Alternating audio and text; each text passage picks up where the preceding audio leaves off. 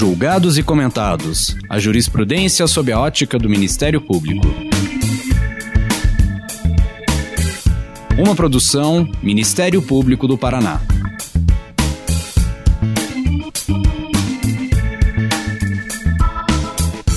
Olá, estamos começando mais um episódio do Julgados e Comentados. Eu sou Eduardo Cambi e hoje abordaremos caso empregados da fábrica de fogos e artifícios Santo Antônio de Jesus versus Brasil, última condenação do país na Corte Interamericana de Direitos Humanos.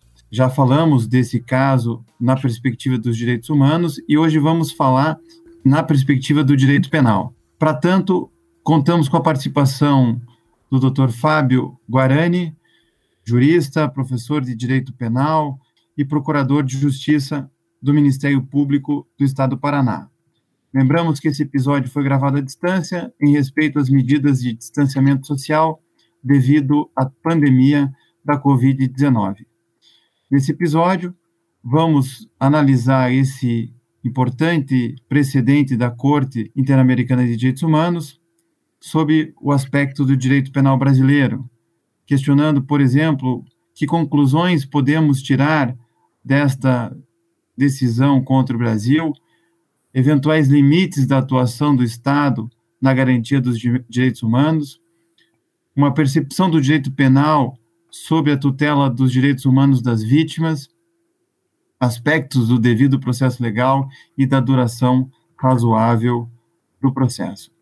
Fábio Guarani é, é um conhecido penalista brasileiro, autor de diversos livros, professor acadêmico. Enfim, Fábio, conte um pouquinho mais é, sobre a sua trajetória acadêmica e profissional. Bom, eu entrei no Ministério Público muito cedo, né? Com 23 anos, na época era possível, né? Ainda não existia a emenda 45, a exigência de 3 anos de formado. Então eu entrei no Ministério Público aos 23 anos, em 94. E desde então a gente tem trabalhado no MP, sempre nas pontas do processo. Eu trabalhei ou com investigação no GAECO, no patrimônio público, ou no, no, no foro privilegiado, né, gabinete procurador-geral, ou eu trabalhei em recursos para Brasília, né, durante todo o, o, percurso, no grosso da uhum. carreira, foram nas pontas, né, ou na parte inicial ou na parte final do, da, da processo. E essa jornada é uma jornada interessante, porque, de qualquer forma, tu acaba trabalhando com recursos para Brasília numa matéria que é exclusivamente jurídica, né, que trata de teses, né? É, legislação constitucional e infraconstitucional, né, os recursos para o Supremo e para o STJ. E no campo das investigações, a gente acaba é, tendo contato com casos muito rumorosos, é, que dão, na verdade, a conta exata da importância do Ministério Público dentro de um tecido social, não no varejão das coisas, que também é importante, mas nesses casos rumorosos que, na verdade, marcam o próprio destino de uma sociedade, né? E podem ser, inclusive, janelas de oportunidade, às vezes janelas que se abrem, às vezes que se perdem, que se fecham, né? Academicamente, também comecei a dar aula cedo, comecei a dar aula em 97, na Escola da Magistratura do Estado do Paraná e logo na Escola do Ministério Público do Estado do Paraná, em, em Maringá. Quem me, me convidou para dar aula pela primeira vez foi o professor Miguel Kifuri, né? Foi presidente do TJ e tal, querido amigo.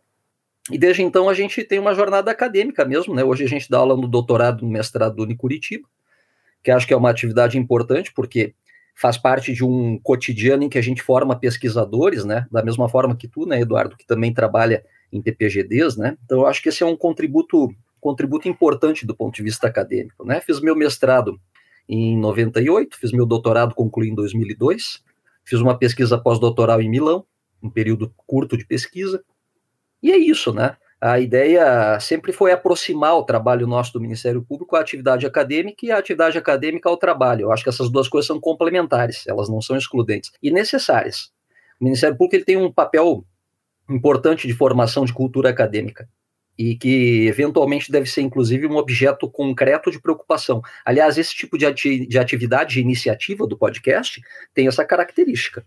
Né? O olhar do Ministério Público é muito importante, é, é imprescindível, sobretudo no campo do direito penal e do processo penal, que é muito conflitivo, e que, no entanto, deve ser trazido aos olhos de todos, porque o olhar do Ministério Público é o olhar da sociedade, é a boca da vítima, que não tem muitas vezes voz no processo penal e fala através do MP.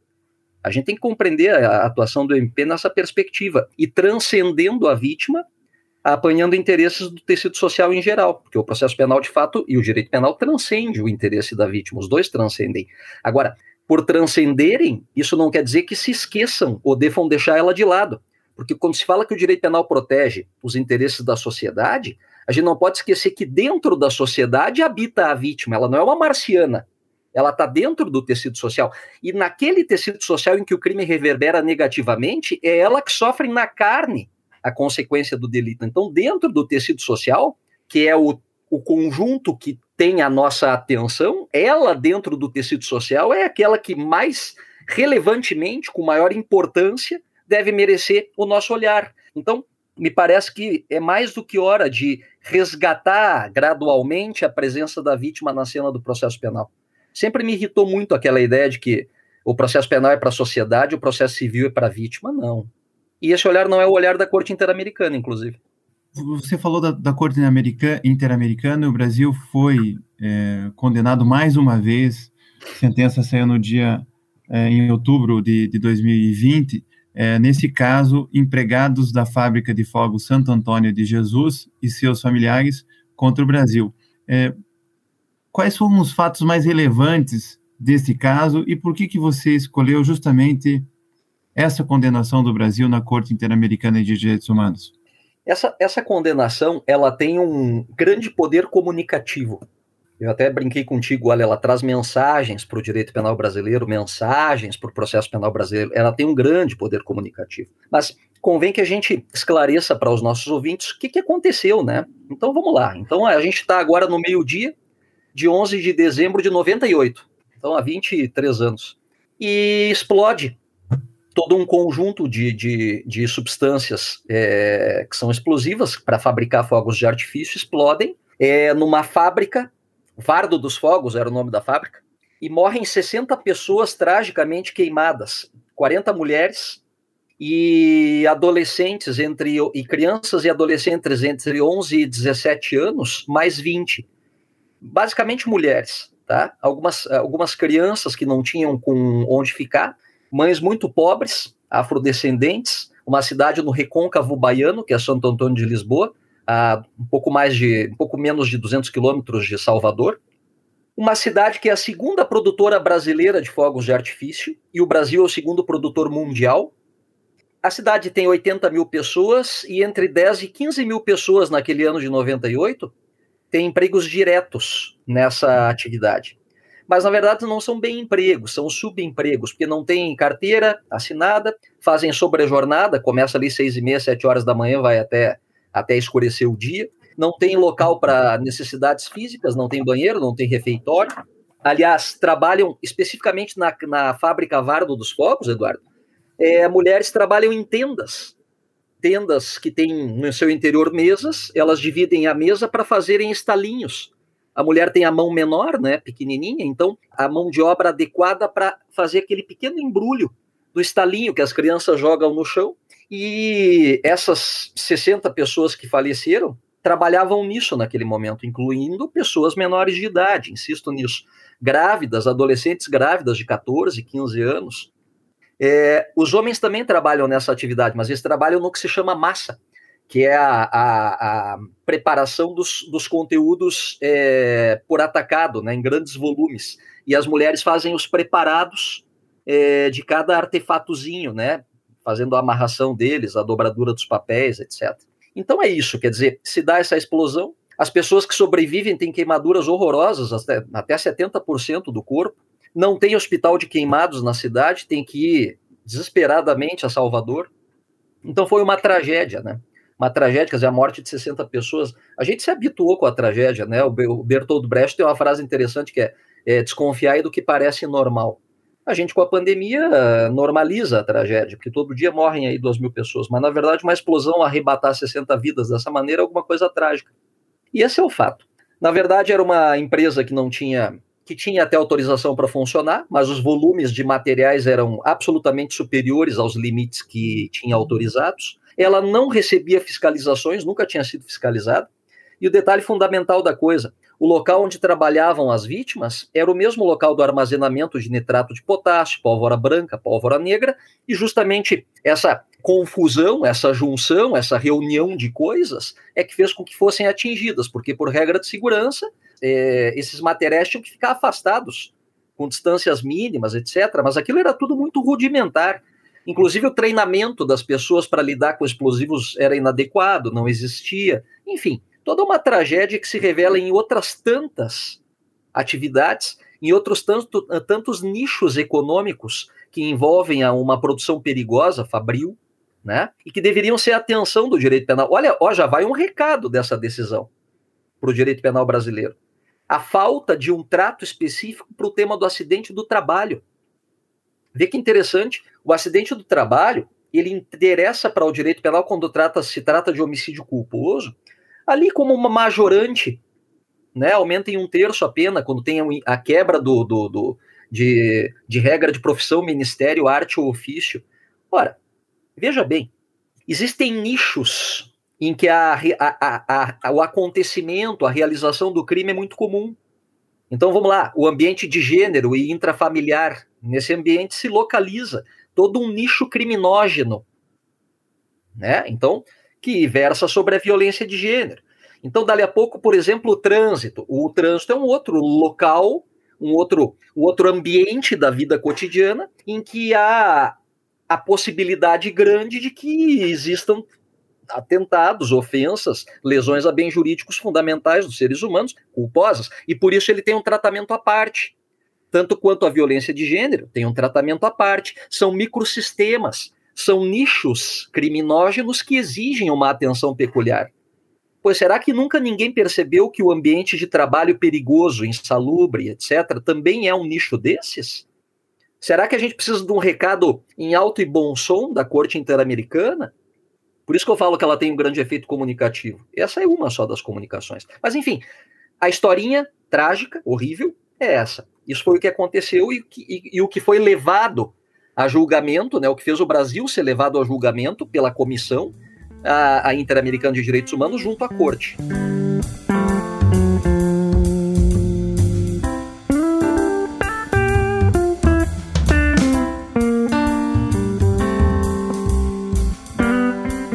Fábio, é, é uma tragédia de fato que tem diversos aspectos trabalhistas, civis e penais, processuais penais. Vamos nos deter no, no, nos aspectos do processo penal.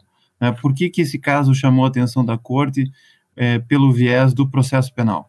Claro que por uma marca que é típica do processo penal brasileiro, a impunidade. E que bom que isso aqui é um programa da família do Ministério Público, no sentido de, dos titulares da ação penal, né? Ou seja, tem algo a ver conosco isso? Ah, poxa vida, como tem a ver, né? Mas não só com a gente. Na verdade, a gente é uma engrenagem dentro de um sistema de justiça. Então, vale a pena a gente historiar rapidamente esse processo, historiar ele assim de modo muito veloz do ponto de vista de datas, tá? Eu até deixei separadinho aqui, porque realmente a explosão aconteceu em dezembro de 98. A denúncia do MP foi rápida, quatro meses. Então, em 12 de abril de 99, estavam denunciados os dois proprietários, pai e filho, mais seis administradores. A pronúncia, ela, ela levou cinco anos, novembro de 2004. Três anos depois, houve o desaforamento do caso. Ele saiu de Santo Antônio de Jesus e foi a Salvador, em 2007. E em 2010 saiu o júri. Então o júri saiu é, dez anos depois, onze anos depois, dez anos e meio depois. Foram condenados os dois donos e os três é, administradores. Então o primeiro grau andou razoavelmente, considerando que o júri tem um sistema bifásico, deve ter havido recurso contra a pronúncia, levou 10 anos. Sei se isso é razoável, mas enfim, hoje é mais veloz, talvez. Agora que começa a embaçar a coisa, viu? Porque em 2012, o TJ da Bahia nega provimento à apelação dos condenados. Em 2012. Então, até aí tá tudo legal. E aí é que começa aquilo que a gente vê em tantos processos em que há bons advogados, porque há bons réus do ponto de vista da capacidade econômica de bancar bons advogados. O que, que acontece? Os advogados conseguem manter recurso junto aos tribunais superiores, pendente um recurso extraordinário no Supremo até 2018, pendente recurso até 2018. Então vamos lembrar que o julgamento do TJ foi em 2012. Em 2018, o Supremo tem um recurso extraordinário pendente lá nos seus escaninhos virtuais a essa altura. E em 2019, prescrição. Para o primeiro proprietário, o mais velho, o pai, prescrição. Eventualmente deve ter incidido a regra de contagem pela metade do artigo 115, presumo, porque incidiu para ele, mas não para o filho. Então eu presumo que tenha acontecido isso mas prescrição para ele. Aí vamos dizer, bom, mas tudo bem, sobrou um proprietário condenado mais três administradores. Acontece que o STJ em habeas corpus em 2019 anulou o julgamento da apelação.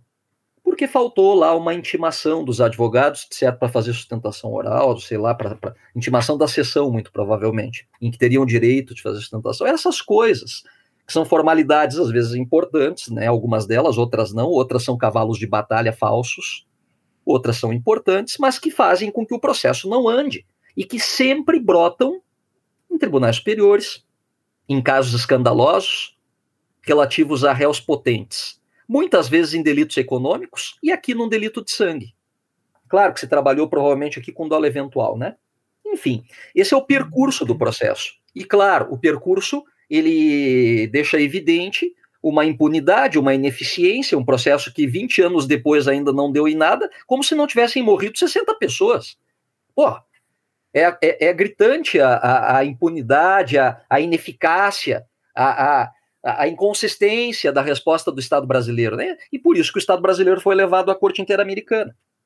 Interessante é, esse caso também, Fábio, porque a gente, quando estuda os direitos fundamentais, a gente fala de uma dimensão horizontal e de uma dimensão vertical, ou seja, é, o Estado como violador dos direitos fundamentais, dos direitos humanos, e também é, agentes privados. E esse caso tem as duas coisas. Nós sabemos que quem pode ser demandado na Corte Interamericana de Direitos Humanos é o Estado, por violação de direitos humanos. Mas esse caso em particular tem é, ou sinaliza limites positivos tanto da atuação estatal quanto em relação aos particulares. Gostaria que você tratasse um pouco dessas duas dimensões dos direitos humanos. Vamos lá. Essa tua observação é fundamental, né? Limites negativos e limites positivos de atuação estatal e o reconhecimento de, desses limites por parte da corte. Então, a primeira coisa que tu mencionou e mencionou bem é isso. Direitos humanos, eles não são ofendidos só pelo Estado.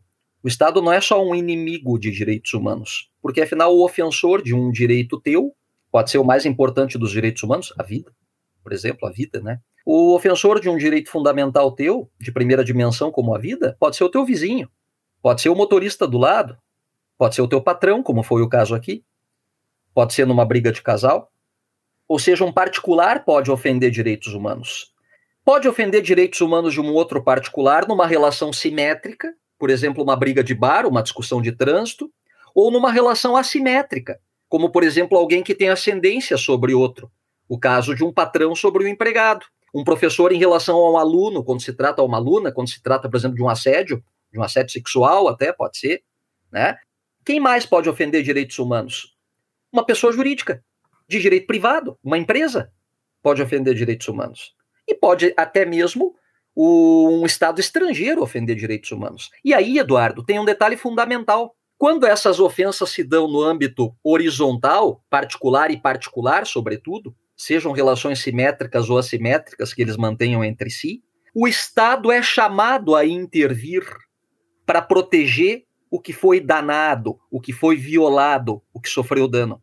E quando o Estado é chamado, ele agora não é mais inimigo dos direitos humanos, agora ele é guardião de direitos humanos. E aí a gente tem que entender que, em relação a direitos humanos, o Estado cumpre um dúplice papel: inimigo de direitos humanos de um lado, protetor e guardião de direitos humanos de outro.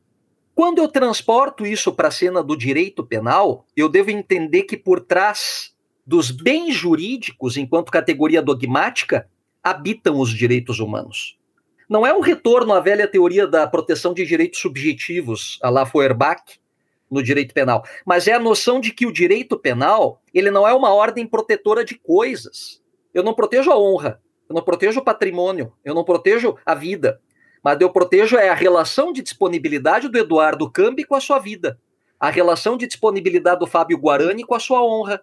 É isso que eu protejo. E isto é o bem jurídico, que é uma espécie de tradução no âmbito dogmático do direito penal do que são os direitos humanos em todas as dimensões, inclusive. Da primeira à terceira, ou se fala para além da terceira de algumas outras dimensões. Então, os bens jurídicos cristalizam a ideia de direitos humanos naquele que é o campo do direito chamado a intervir quando existem as ofensas mais severas aos direitos mais elevados.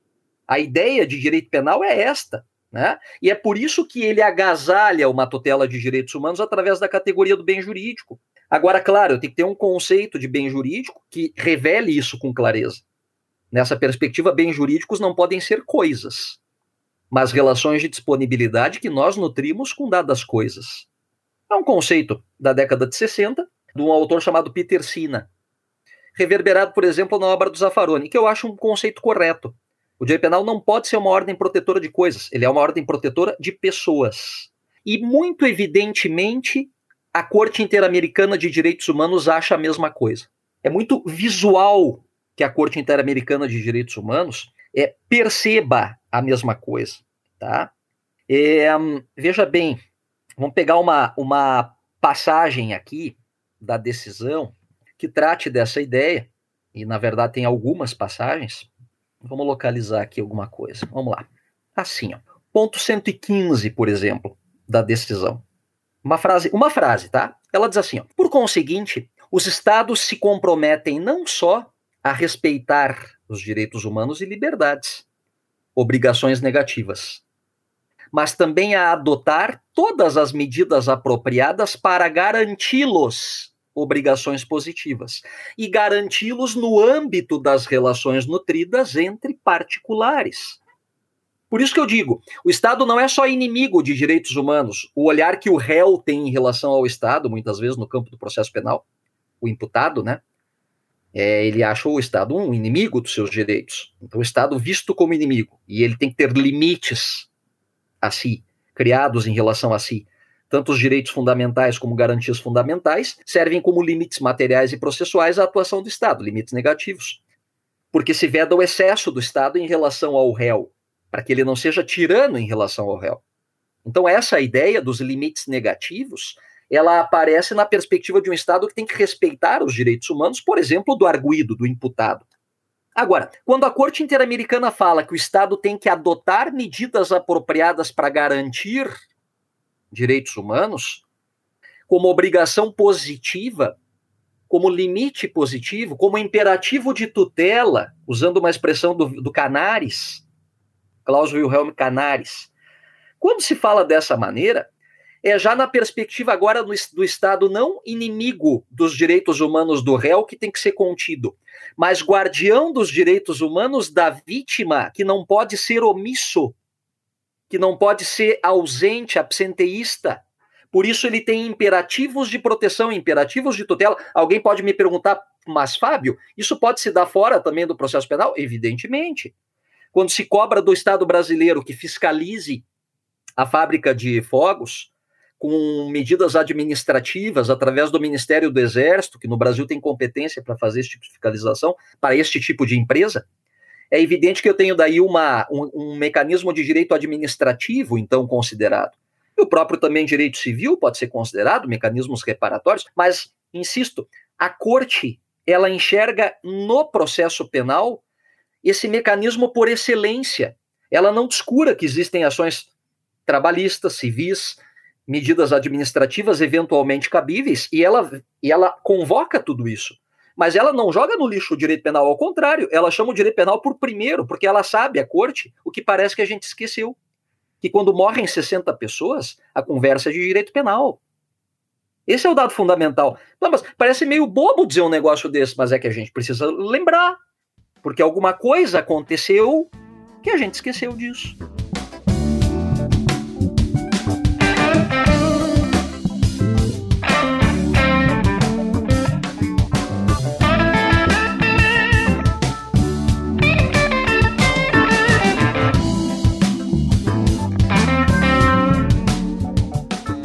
É bem interessante isso, porque a corte reiteradamente, na maioria dos casos que condena o Brasil, fala disso. do dever do Estado de investigar, processar e responsabilizar. Né? E essa é dimensão positiva. Agora, você é um grande estudioso do campo do direito penal empresarial. Né? Em que medida a empresa aparece nesse julgado como uma violadora de direitos humanos e qual é a responsabilidade do Estado em relação a essa empresa que causou essa tragédia?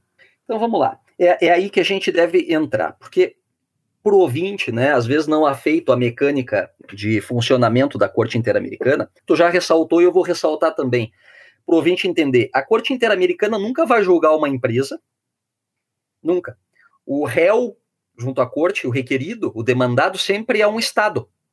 E no caso, a República Federativa do Brasil, nesse caso, como em alguns outros casos. Mas nesse caso, a República é demandada porque ela não curou dos direitos humanos das vítimas. Não curou dos direitos humanos das vítimas por vários motivos. Primeiro, porque o seu direito administrativo não preveniu o episódio, já que as fiscalizações rotineiras podiam ter evitado aquele negócio de misturar gente com nitrato de potássio, tudo no mesmo lugar.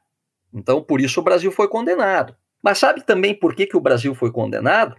Porque além da omissão do direito administrativo, houve a omissão do direito penal e houve a omissão do processo penal. Por quê? Passados 20 anos, disse a corte, o Estado não cumpriu a sua obrigação de investigar, perseguir, capturar, diz uma passagem da, da, da, dessa decisão, capturar, condenar os responsáveis e fazer executar a pena, se cabível, diz a corte. Né? Então, quer dizer, essa ideia é que está todo o tempo presente na decisão da corte de que o Brasil ausentou-se com o seu direito penal e com o seu processo penal em favor dos destinatários da proteção penal, que são, para além da sociedade, as vítimas.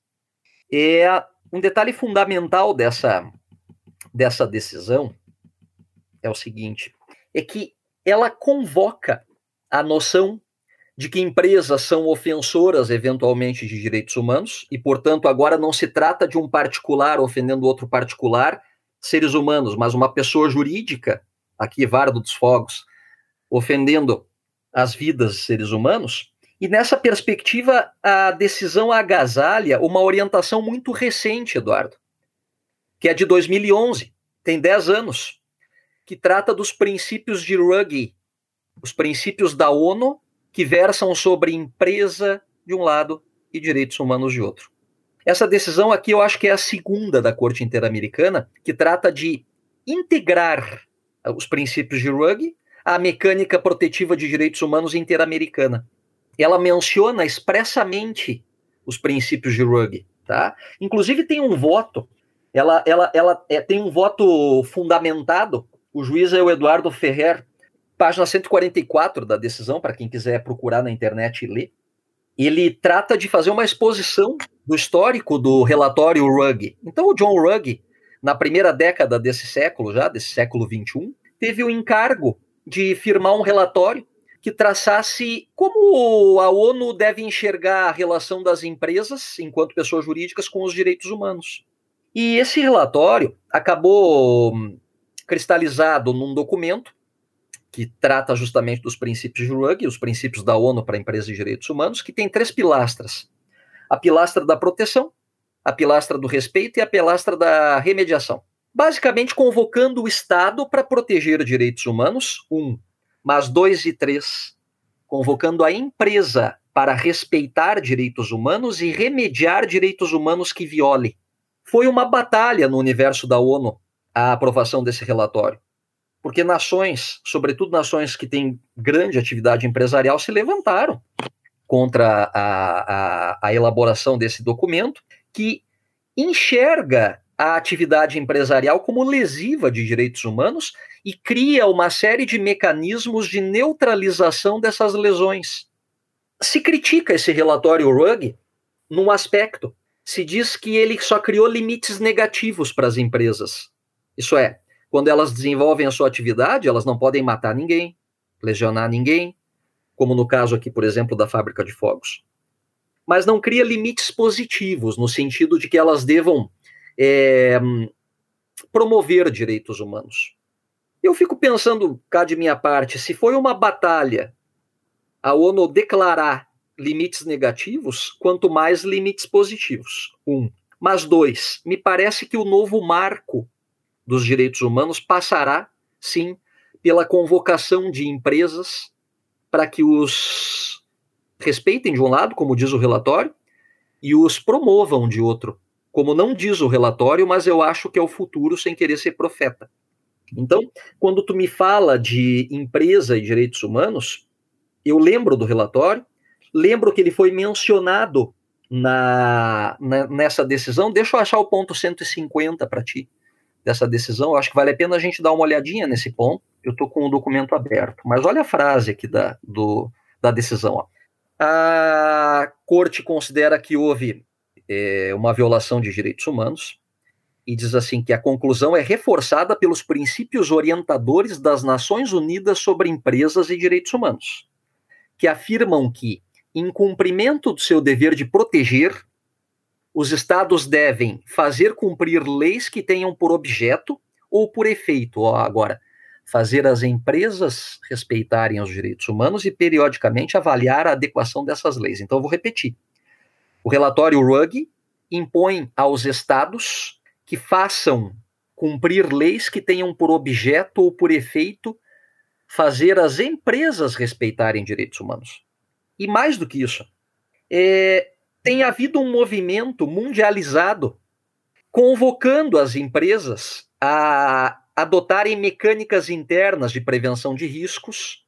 Todo mundo conhece esse movimento, é um movimento relacionado a, ao incremento de compliance dentro das empresas, e especificamente para direito penal de criminal compliance, porque a meta do compliance, dentre outras, é prevenir ilícitos. E se os ilícitos forem criminais, eu trato de criminal compliance.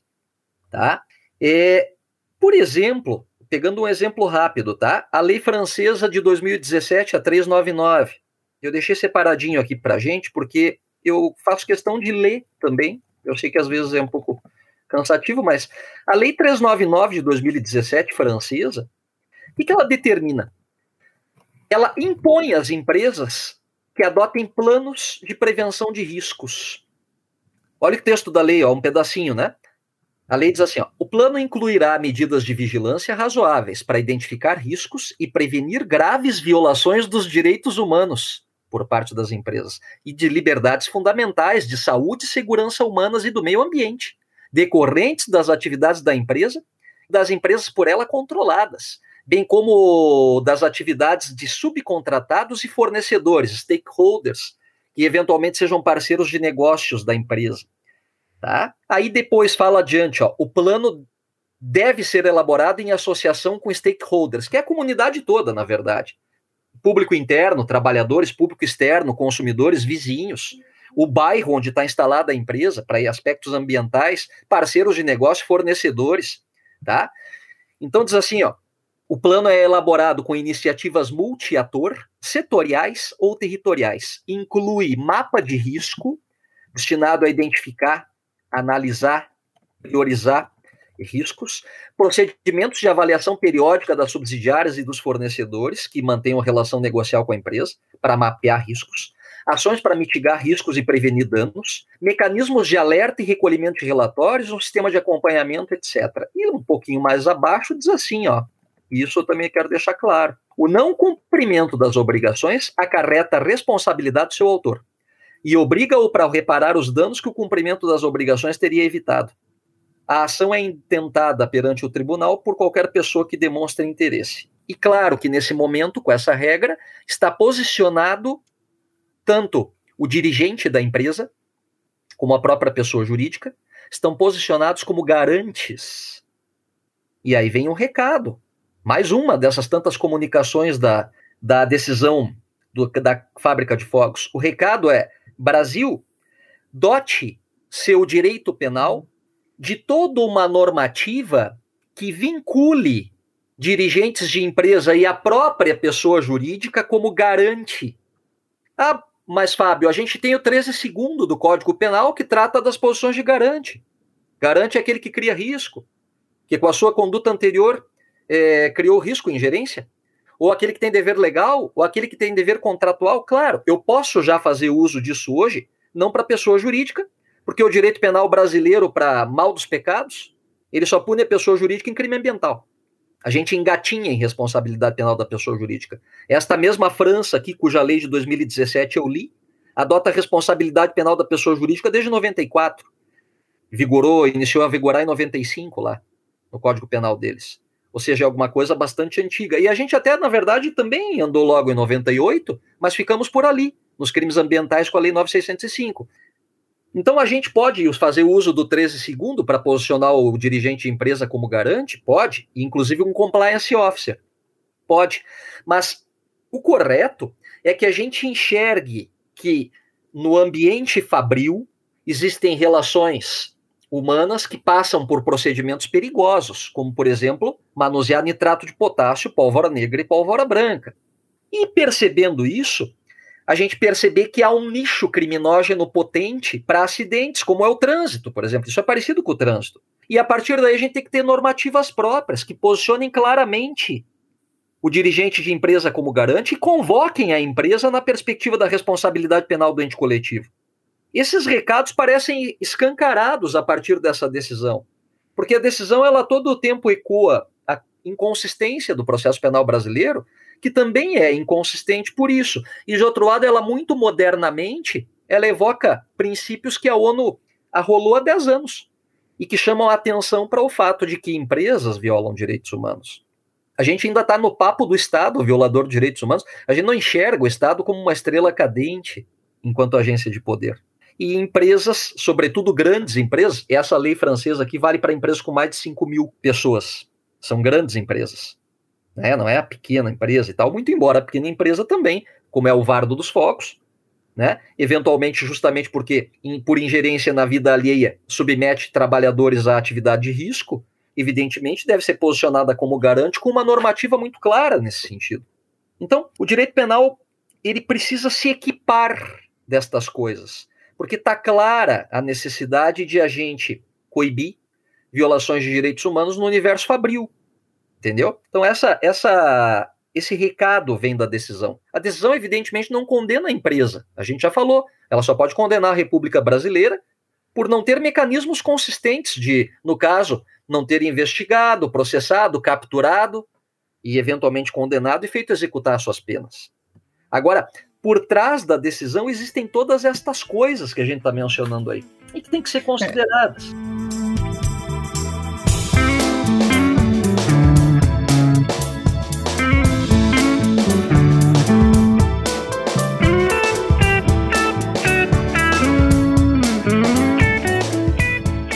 É interessante isso, porque é claro que o direito administrativo, como você disse, falhou, porque não foi fiscalizada a empresa. O próprio direito penal, do, do trabalho falhou, né, porque é, a CLT regulamenta operações perigosas, atividades de alto risco, iminente perigo para a vida e integridade dos trabalhadores, mas, de fato, o que aponta essa decisão é para um direito penal como tutela de direitos humanos dessas vítimas. E me parece que há vários trechos de, dessa decisão que salientam isso. Não sei se você gostaria de, de trazer algum desses pontos. É claro, quer dizer, é, é, vamos pegar ali, ó, pontos 115, 116 e 117 da decisão, né? Não vamos naturalmente ler tudo isso, né? Mas é, veja bem como o processo penal ele é enxergado nessa perspectiva. Então a corte ela trabalha com a ideia qual? Ela diz assim, ó, a Corte estabelece de forma reiterada que o direito à vida exerce um papel fundamental na Convenção Americana. A esse respeito, entendeu que do artigo 4 em relação ao 1.1 se depreende que nenhuma pessoa pode ser privada da vida arbitrariamente e que os estados devem adotar medidas adequadas para proteger e preservar esse direito. Nesse sentido, o artigo 4 da Convenção implica o dever do Estado de adotar as medidas necessárias para criar uma estrutura normativa adequada, olha agora, que dissuada qualquer ameaça ao direito à vida. Pô, eu estudo desde sempre que uma das características ou pretensões do direito penal é a prevenção geral. E a prevenção geral negativa é uma forma clássica de dissuasão. Então é evidente que se convoca nesse cenário a atuação é, do processo penal e do direito penal de uma maneira muito clara. Mas alguém vai dizer, não, mas não está escrito desse modo expresso, Fábio. E eu vou dizer, não, mas tem outros lugares em que a decisão ela escreve de modo expresso. Ela escreve de modo expresso. Então, quer dizer, vamos pegar aqui, por exemplo, ó, ponto 220, né, da decisão. É legal que as, as decisões da corte elas vêm com parágrafos enumerados, então a gente, num, mesmo num áudio desse, consegue remeter o ouvinte para uma consulta né, do ponto. Então, olha só que interessante agora, sobretudo um recado para o processo penal. Ponto é expresso, ele diz assim: ó, a corte já se manifestou fazendo referência à devida diligência em processos penais, agora é expresso, processo penal, no sentido de que a investigação deve ser realizada por todos os meios disponíveis e buscar a determinação da verdade. A corte não fica discutindo que não existe uma verdade, mas buscar a determinação da verdade e a persecução, ó, a captura, a captura, o julgamento e a eventual punição de todos os responsáveis intelectuais e materiais pelos fatos, em processo penal. Igualmente, diz a decisão, a corte já se manifestou no sentido de que a impunidade deve ser erradicada mediante a determinação das responsabilidades tanto gerais do Estado como individuais. E olha o que ela diz, hífen, penais e de outra natureza. Pode ver que a responsabilidade civil, trabalhista, etc., ela é alguma coisa complementar, porque esses casos são muito graves. Erradicar a impunidade do Estado e dos indivíduos, de agentes e de particulares, e que, para cumprir essa obrigação, o Estado deve remover todos os obstáculos de fato e de direito que mantenham a impunidade. Isso aqui não, não é só essa decisão. A primeira em que o Brasil foi condenado, porque essa é a última, ela não tem um ano. A primeira é de 96, é o caso Ximenes Lopes. Pois lá o Brasil já foi condenado pela abstenção, pela omissão de processar responsáveis por um homicídio no âmbito de relações privadas. Enfermeiros de uma clínica privada que tudo bem, funcionava credenciada junto ao SUS, mas uma clínica, uma clínica privada, uma iniciativa privada, que mataram um paciente quando foram contê-lo durante uma crise relacionada a uma psicopatologia, a um, a um desvio de personalidade. Ele sempre se internava lá e acabaram matando o cara de pancada na hora de fazer a contenção. E eu vou te contar mais uma, Eduardo, que me parece fundamental deixar registrada. Essa decisão ela trata muito especificamente de um princípio que todo ouvinte já conhece, já conheceu, já ouviu falar. Princípio da duração razoável do processo. É, eu ia tocar nisso, você leu o parágrafo 220, e aqui parece que a corte traz algo novo, ou algo interessante, diferente, é, em relação ao princípio ou a garantia da duração razoável do processo. O que seria isso? Qual é essa contribuição? Pois é. O que, que a corte fala? O que ela fala é o seguinte: que existe um princípio que exige a duração razoável do processo, para que ele, afinal de contas, apure a verdade e puna os responsáveis como uma garantia das vítimas. Opa! Como uma garantia das vítimas? É para isso a duração razoável do processo? É. A ideia de que o processo deve ser breve, célere, rápido, tanto quanto isso seja possível dentro de uma, uma exigência de que seja um julgamento justo, né? o velho Rui Barbosa, né? Questão da, da celeridade, da justiça que devem se combinar, mas então a ideia de que o processo viceje e chegue ao final e apure o que aconteceu como um direito das vítimas à verdade. E isso é muito interessante. A corte enxerga que o processo penal envolve um direito das vítimas à verdade. Eu vou ler isso para ti, porque está no ponto 267 da decisão está mais para frente, mas olha só, isso já está lá na, na conclusão no dispositivo. Em virtude do exposto, a Corte dispõe que o Estado deve prosseguir com o processo penal com a devida diligência, conforme o direito interno, para, em um prazo razoável, julgar e, sendo pertinente, punir os responsáveis pela explosão. A devida diligência implica, especialmente, que todas as autoridades estatais respectivas estão obrigadas a abster-se de atos que resultem na obstrução do processo, levando em conta que quase 22 anos transcorreram desde que aconteceram os fatos. Ponto. Abre aspas. Letras garrafais, piscando. Tudo isso com o propósito de garantir o direito das vítimas à verdade. Ponto. Direito das vítimas à verdade. Eu já li em outros autores Francesco Viganò, por exemplo, que é ministro da Corte Constitucional italiana, tem um texto sobre a Corte Interamericana em que ele diz: a Corte enxerga que a vítima tem um direito de que o Estado declare quem teve qual papel no conflito. Quem foi o agressor, sujeito ativo do crime? Quem foi a vítima, o sujeito passivo do crime? Numa espécie de declaração solene, Eduardo, de quem foi quem. Esta verdade do fato é um direito que arranca do processo penal, do seio do processo penal, e que é para a vítima e para isto sabe? Então, é por isso que essa decisão, lá nos pontos 229, 230, 231, fala da duração do processo como uma violação à garantia da vítima, porque a vítima tem a garantia de que ele deva ter uma duração razoável, breve. E quando isso não acontece, isso produz um prejuízo para a vítima. Ó, ponto 230, ó. No que diz respeito ao prazo razoável, mediante análise do processo penal à luz de quatro elementos que a Corte considera, ela verifica se houve duração razoável considerando quatro elementos. E no quarto ela diz assim, ó, ela verifica o prejuízo à situação jurídica das supostas vítimas. A Corte considera que a demora excessiva e a impunidade agravaram, no caso concreto aqui, a situação das vítimas, especialmente em razão da condição de extrema vulnerabilidade pela situação de pobreza e discriminação estrutural em que se encontravam. Tem que a corte, então, avisar o nosso Supremo, onde prescreveu o, a responsabilidade do primeiro proprietário da empresa, teria que eventualmente bater lá na porta do Supremo e dizer: Ei, Supremo, a duração razoável do processo é para a vítima. Vocês não julgam e agora prescreve. E isso deixa mais vulnerada ainda, não a vítima que faleceu, mas os 100 familiares que são os interessados aqui. Veja que interessante isso.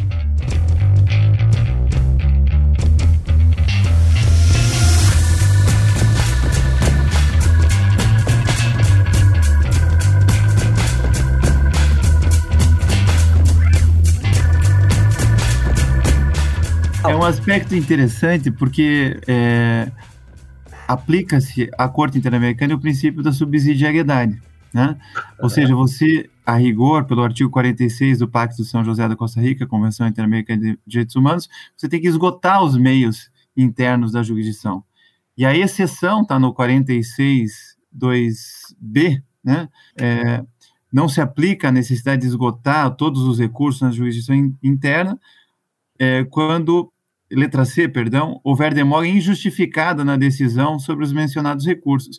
E aí, é, voltamos ao início da sua fala, Fábio, em que os tribunais superiores, normalmente, quando têm bons advogados, protelam o cumprimento das decisões, e já se passaram, nesse caso aí, tantos anos, mais de, de duas décadas, e a questão não se resolveu. E daí sim, é, mesmo não esgotada a jurisdição é, interna, é, é, possível acionar a corte. E veja como isso é interessante, toca ao Ministério Público, porque o Ministério Público é, normalmente se contenta com a jurisdição nacional.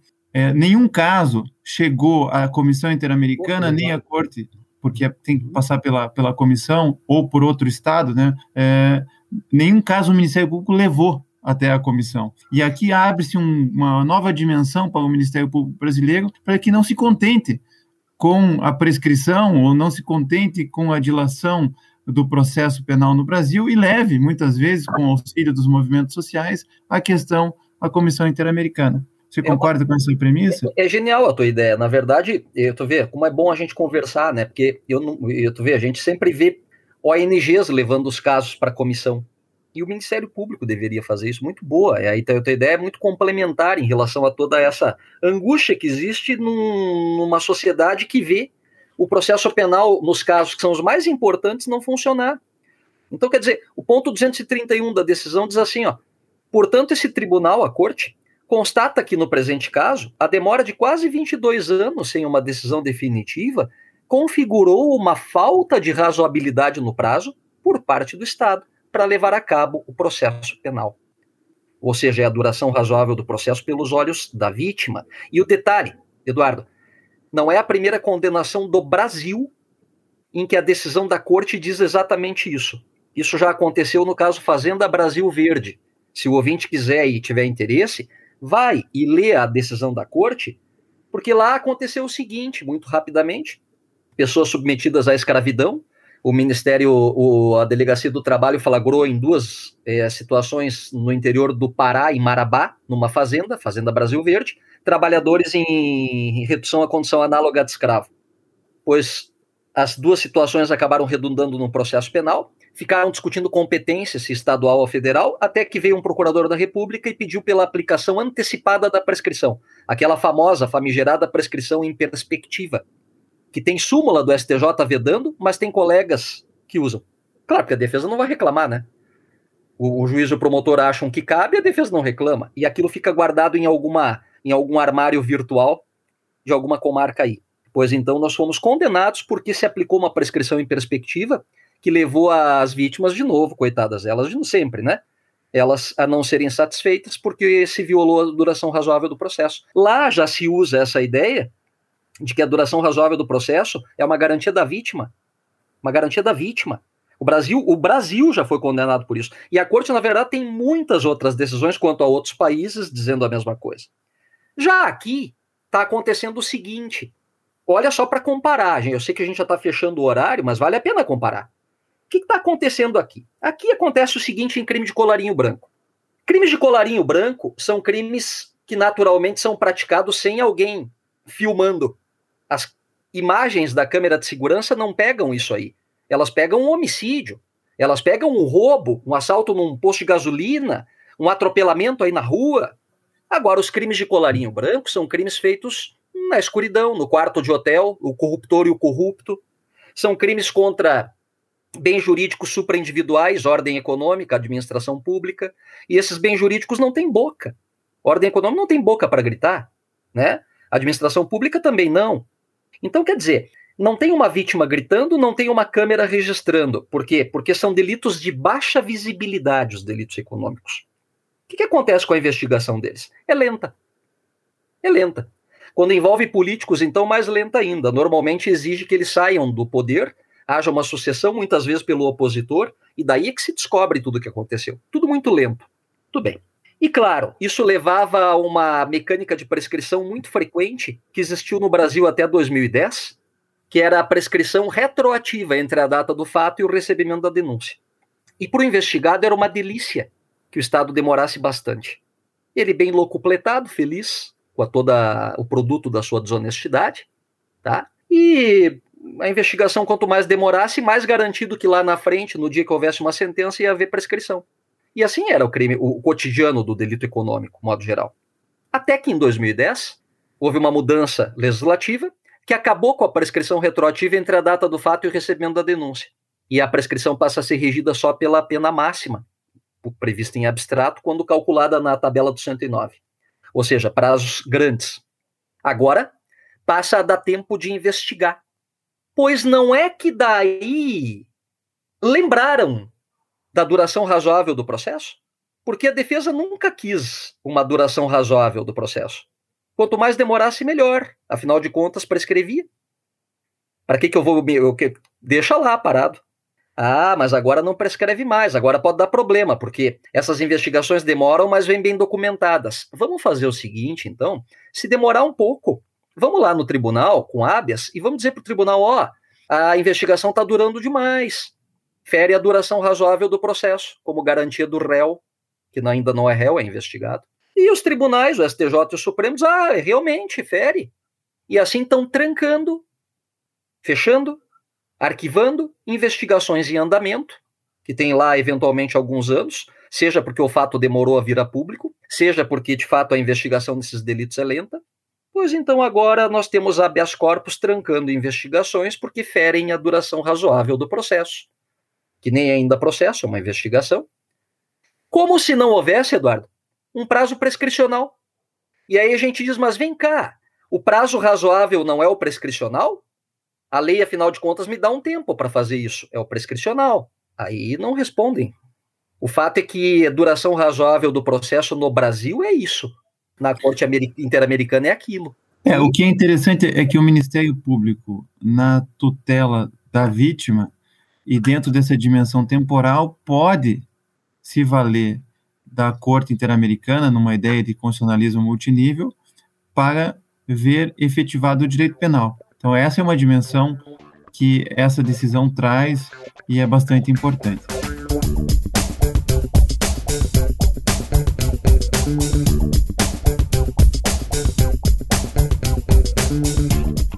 Fábio, quero agradecer muito a sua presença aqui no podcast. Você é sempre muito bem-vindo a trazer suas lições, suas contribuições na construção de precedentes importantes para que o Ministério Público se firme como uma instituição defensora dos direitos humanos no Brasil. Legal, Eduardo. Eu fico feliz pelo, pela oportunidade, pelo convite, né? E eu sugiro aos leitores que frequentem as decisões da Corte Interamericana. Não é, não é essa só, é um conjunto de decisões, sobretudo as que, o, as que no Brasil houve condenação, porque quatro, pelo menos delas, são decisões em que o Brasil foi condenado não por exceder-se e violar direitos humanos através de agentes do Estado, não, mas porque deixou que particulares ofendessem outro particular e não protegeu os direitos humanos do ofendido da vítima. São os casos Ximenes Lopes, Sétimo Garibaldi, Fazenda Brasil Verde e agora esse último aí, é, da fábrica de fogos, entendeu? Então, é, talvez tenha muita gente que não queira que a gente conheça esses casos. Mas a gente, do ponto de vista acadêmico, tem que conhecer aquilo que não combina com o que a gente pensa e o que combina com, a, com o que a gente pensa. A academia do direito ela é feita para isso. E talvez seja um papel nosso mostrar que, de repente, as nossas lentes estão. Nós estamos precisando de alguma correção. A gente está olhando com, com um olhar um pouco míope algumas coisas. Precisamos de lentes de corte interamericana. Não se esqueça de curtir ou se inscrever em nossas redes sociais e assinar nosso podcast no aplicativo de sua preferência. Você também pode participar da elaboração dos julgados e comentados. Para sugerir um tema, encaminhar dúvidas ou comentários, envie para a gente no e-mail julgados e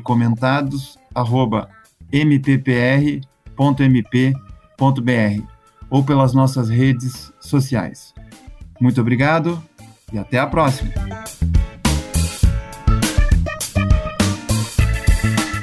Uma produção Ministério Público do Paraná.